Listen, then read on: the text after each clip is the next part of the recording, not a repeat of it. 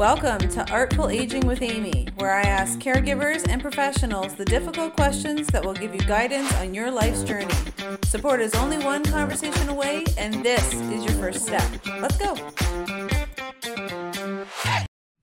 Good morning, everyone. I'm Amy Friesen, and this is Artful Aging with Amy. We've discussed on the show in past episodes the need for healthcare system navigation.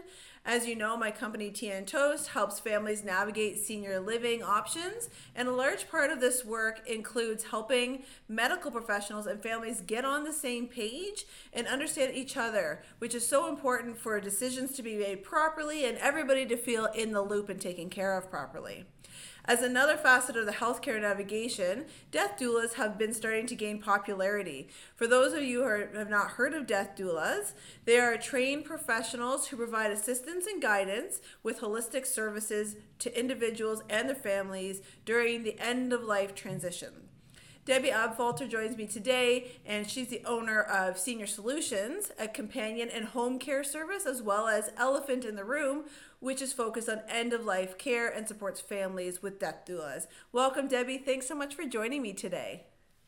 Thank you, Amy, for having me. It's a pleasure. I'm happy to have you here so that we can get a little bit more information about what you do. Maybe we could first start by looking at what home care is and what types of services people have access to when they remain in their homes during their senior years. Can you give us a bird's eye view of what families might expect? We tend to try and keep people in their homes.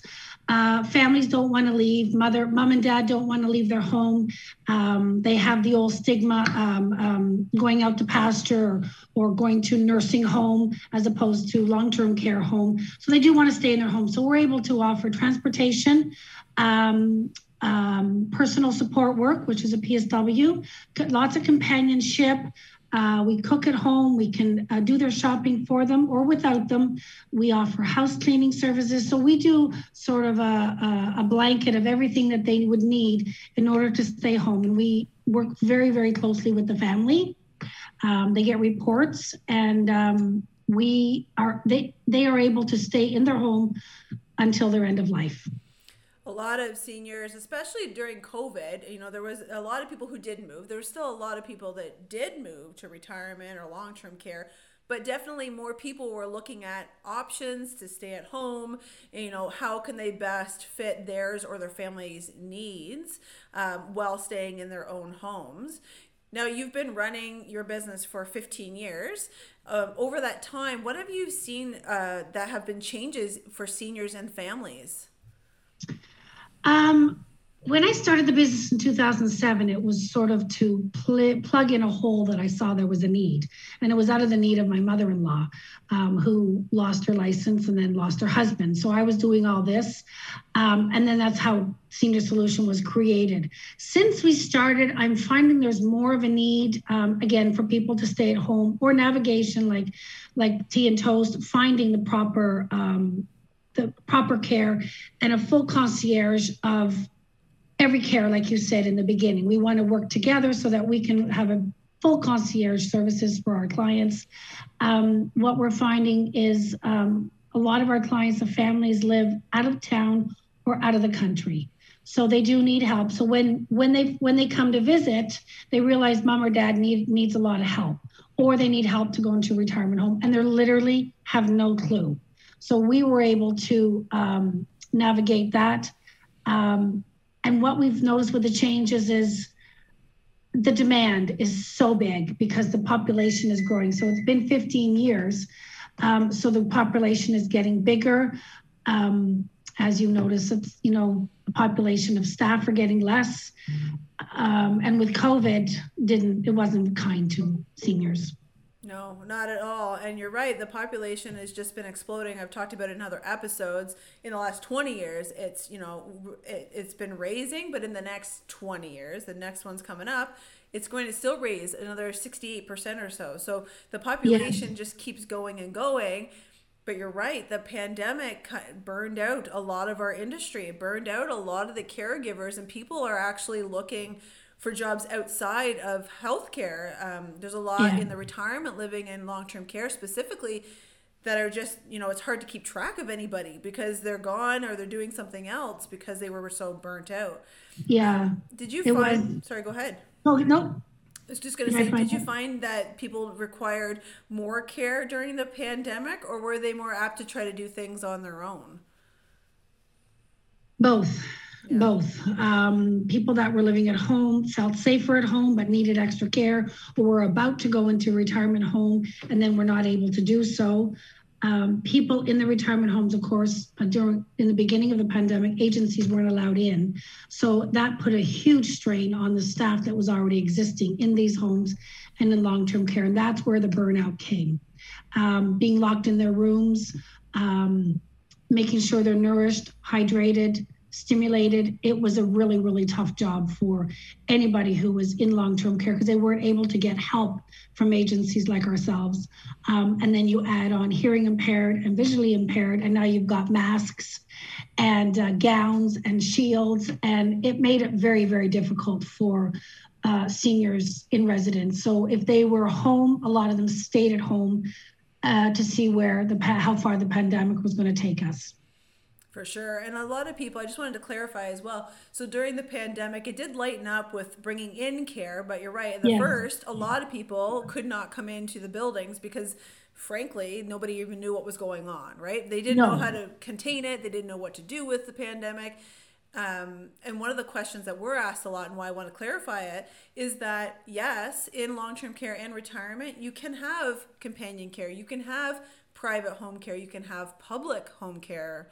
And I want to make sure people understand that because a lot of people work with someone like yourself or your employees that work with you as well. And they work with you at home and then they might want to look into making a move. And some of them get hesitant because they want to bring you with them. And so one of the big things we're always educating people on is, you know, if you have a service at home, you're welcome to bring it into the retirement home in most cases. It would be hard to find a case you couldn't, eh? Well, we actually have a few clients that are in retirement homes and we're doing 24-hour care. Right. There wasn't enough care in the home, whether or not they have to stay. We have one lady, she has to stay in her bed because she keeps falling. She's broken her hip. She split open her head. So we have to be there 24 hours a day until she gets a long-term care bed. So we're a month in now. And she's in a retirement home.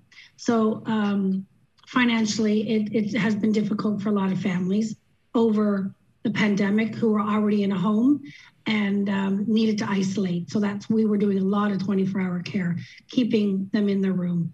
Like I said, it's been very unkind and not knowing how far it was going. And hopefully we're going to see an end of it, hopefully. Yeah. It was specifically difficult as well with the isolation that you're talking about with folks who have cognitive issues. That was something I hadn't seen in a long time. Well, ever, I don't think. It's just, it was so complicated because there's a lot of people with cognitive impairments that would normally be a wander risk and go about, and then they had to stay in their room. And so a lot of people had to come to you. I sent a lot of people to you, and I'm sure that you had a lot of people as well that needed that 24-hour companion care because they needed someone to kind of keep people in their suites. And not to decline. A lot of them declined quite a bit. We've got a few clients that have declined out of loneliness. It's been tough. It's been tough. For sure. So we're doing the best we can. We do a lot of, now we're able to get back into the retirement homes. It's been over a year, well, about 18 months. So we're back in. And when staff sees us, they're so happy that we're there because it's one less room that they sort of have to peek in on because they're busy. They're very busy. Yeah, for sure. And, you know, because like you said, for a while, they couldn't have any other care agencies in for a while until they kind of got the lay of the land. And so there's a lot of people that would have been in the homes either getting care coming in or family coming in and helping. You know, I've talked to families that, you know, their loved one eats a certain way or has a special diet or whatnot that they were helping with because of ethnicity or whatever the reason was. And all those people couldn't come in. So generally, you know, they wouldn't need help, right? And so their homes are staffed for the care they require. And then the pandemic came, the staff went down, and everybody else that was, you know, coming in as help are gone. That's correct. It was and a lot of times we were able to go in as an essential caregiver and not even the family. We were able to go in and the family wasn't. So we were the eyes and ears for the family. We're highly advocate for our clients and all our seniors. Whether we see something happening to someone that we don't even know, we are very strong advocates for our seniors. And that was, that's been another challenge too. Absolutely. Absolutely. Can you tell us a little bit more about death doulas and their role with the family as well as with the medical professionals? I believe you can look at it similar to end-of-life coaching, kind of a midwife scenario. Is that accurate, Debbie? That's kind of when I do my research for the show. Yeah, we have about 5 on staff, and that really picked up during COVID. People didn't want to die in a hospital. They had a DNR. We were not to call an ambulance. We were to let them die at home. We all want to die at home. About 67% of people die in a hospital. So it's not making that call at the end of the life. So we work very closely with the doctors and the nurses. So again, they got very busy. So we were able to assist in a non-medical, non-law/lawyer and non-religious. So we're able to, we again are the concierge for the family. If we want to get, we've had end-of-life doulas that cook their favorite food, navigate people that are coming in from out of town, getting them a hotel, advocating for that person that is passing. When we think that they're not listening, they can hear you.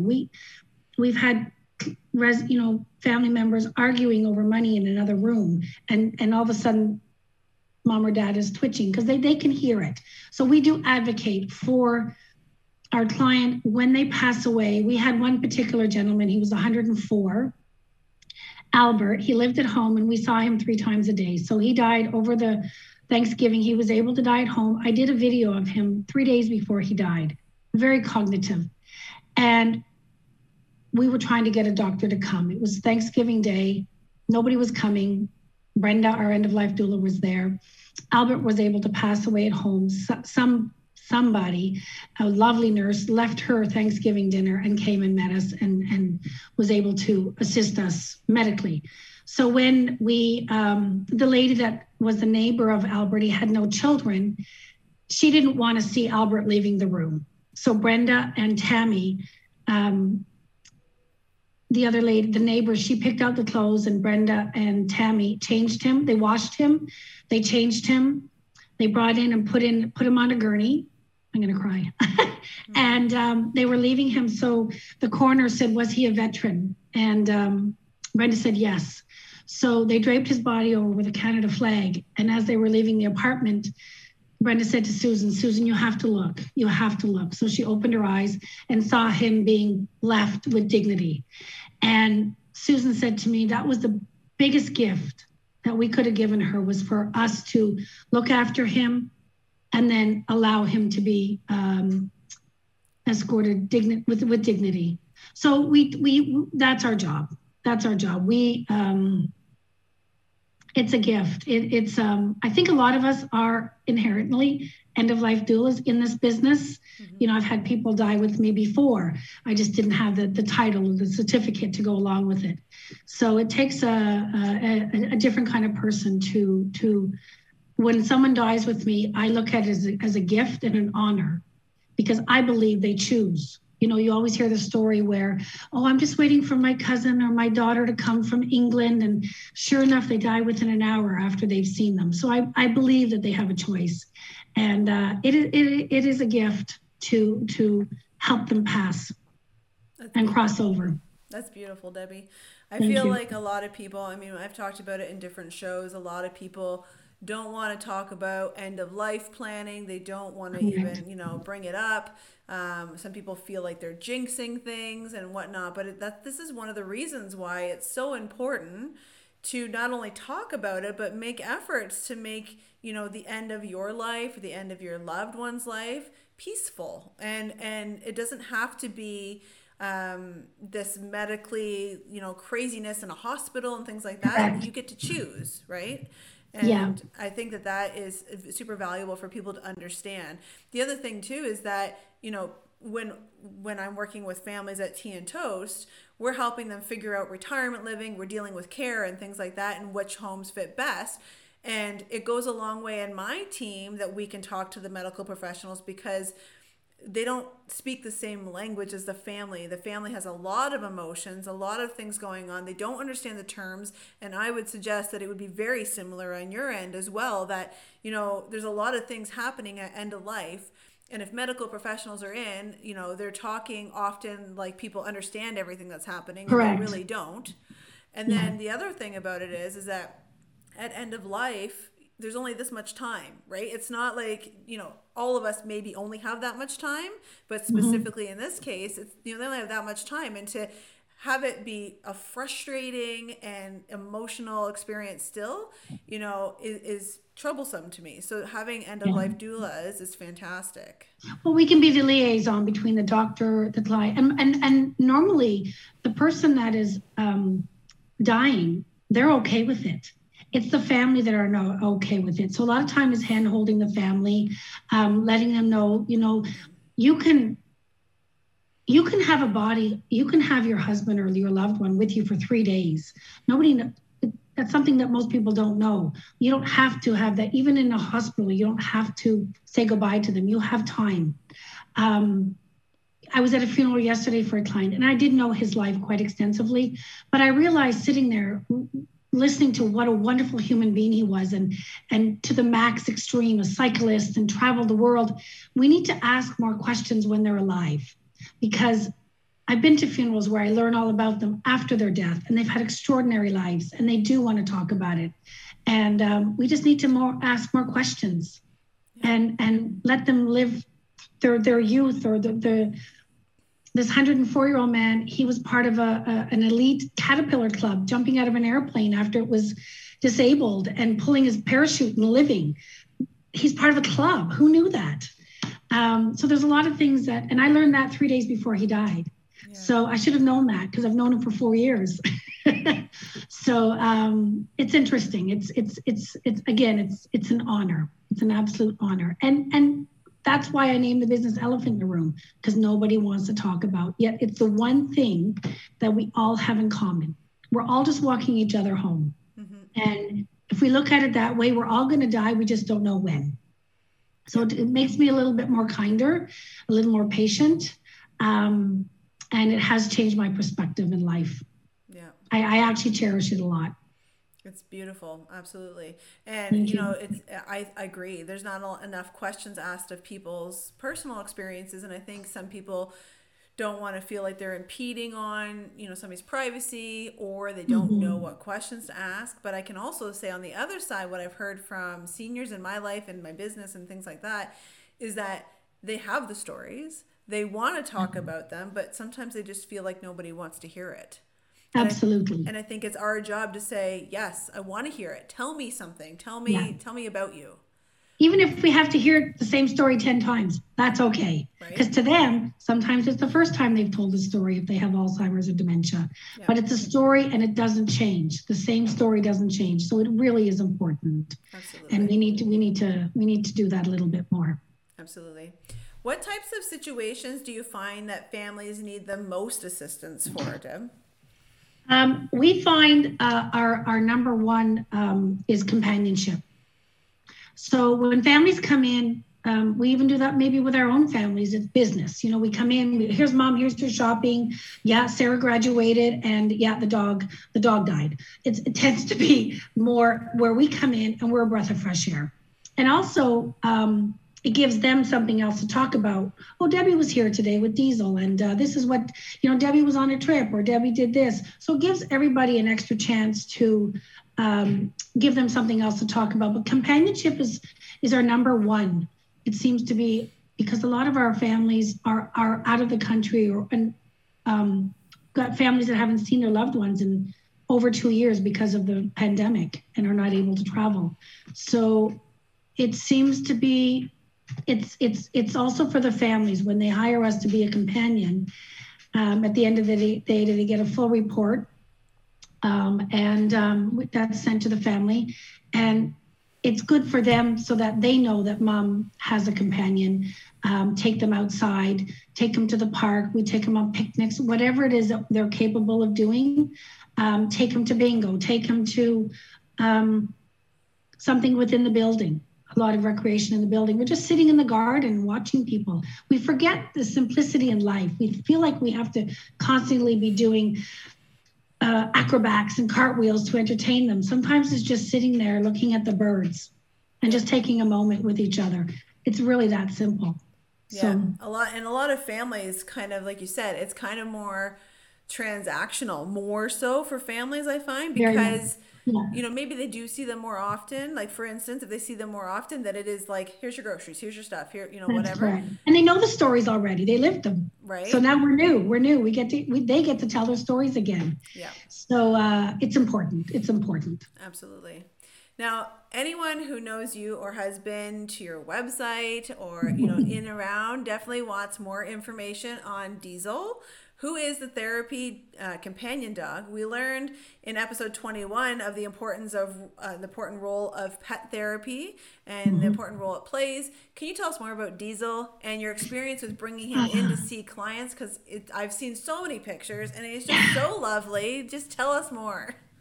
Well, Diesel is a red Doberman. He's looking at me now. He doesn't know that he's a red Doberman.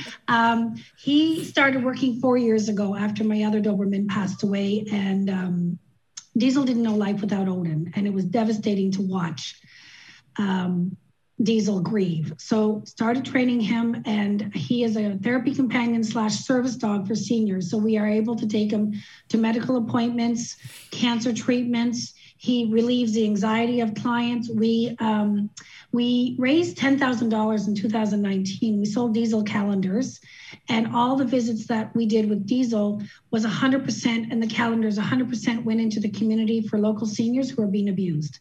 And that went right to the Eastern Resource Center. So he is going to be 9 this year. He can go to a restaurant. He is the most well-behaved dog I've ever met. He goes and says goodbye to everybody in a circle.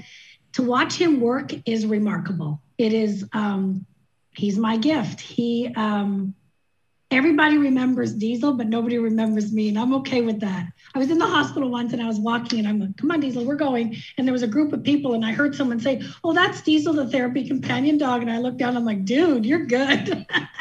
So he's still working. We have 2 other dogs now on staff. Informally, like not formal therapy companion dogs, but they're able to come and do visits. So we have 2 other dogs now. Diesel is the main dog because he's got the training, so he's able to go everywhere. So he's a 95-pound therapy companion dog. Yeah, he's amazing. Is he still sitting right beside you? Because I feel he's right here. He's right here. He's right beside because he hears his name. He hears his name. Yeah. Yeah. Oh, that's fantastic. So Diesel, if you're listening, you're going to have to train the rest to be as awesome as you are, because I've definitely seen pictures. I remember when Odin passed, and it was just, you know, I remember seeing what was kind of happening, obviously social media and things like that. But I'm just, it's just such a nice and fantastic story that he kind of found a new way to, you know, care for people and love people and to fill that void. I think I look back sometimes, I'm like, I'm glad that I tend to think outside the box. Anybody who runs a business that has to think outside the box. So I'm really glad that I did. Because somebody once said to me, I was walking down the street with him and he said, is that a Doberman? I said, yes. He goes, I thought they were mean and vicious. And I said, I actually know a lot of people like that. So that's sort of my answer now, because he's not mean and vicious. But I think we need to have more animals in our seniors' lives. There's nothing more beautiful than babies and puppies. Yeah, absolutely. And, you know, I've worked with seniors a really long time as well. And it's like I've definitely seen, you know, people with animals. I've definitely seen people with babies and like you, I go anywhere with my 4-year-old. They remember Eva and they don't know who I am. So, but it's good though. And people, you know, I think that opening up that conversation and, you know, like you said about, you know, people being a little worried, is he going to be okay or whatnot? And it's true. It's like, I know a lot of miserable people, right? And I know a lot of mean people, and it's just, that's right. That's so just how it is. Yeah. And I think once we open up our hearts and our Our door is a little more to more animals. I think with seniors, we do visits. We did a visit this week at Linwood, and you should see their face lights up. It's unbelievable. Yeah. And he is happy, happy, happy. As you can see on social media, he's always smiling when he's working. Absolutely. Yeah. Well, Debbie, thank you so much for joining me today and sharing your story and giving us a little bit more information. I really appreciate it. Thank you for having me, Amy, and it was all my pleasure. And there you have it for today's show. If you got some value out of today's show, or you'd like to help spread the word of Artful Aging with Amy, we're here to help support caregivers in our communities so that you have the resources that you need. Remember, support is only one conversation away. That's it for Artful Aging with Amy. From me to all of you, I hope that you have a wonderful Wednesday.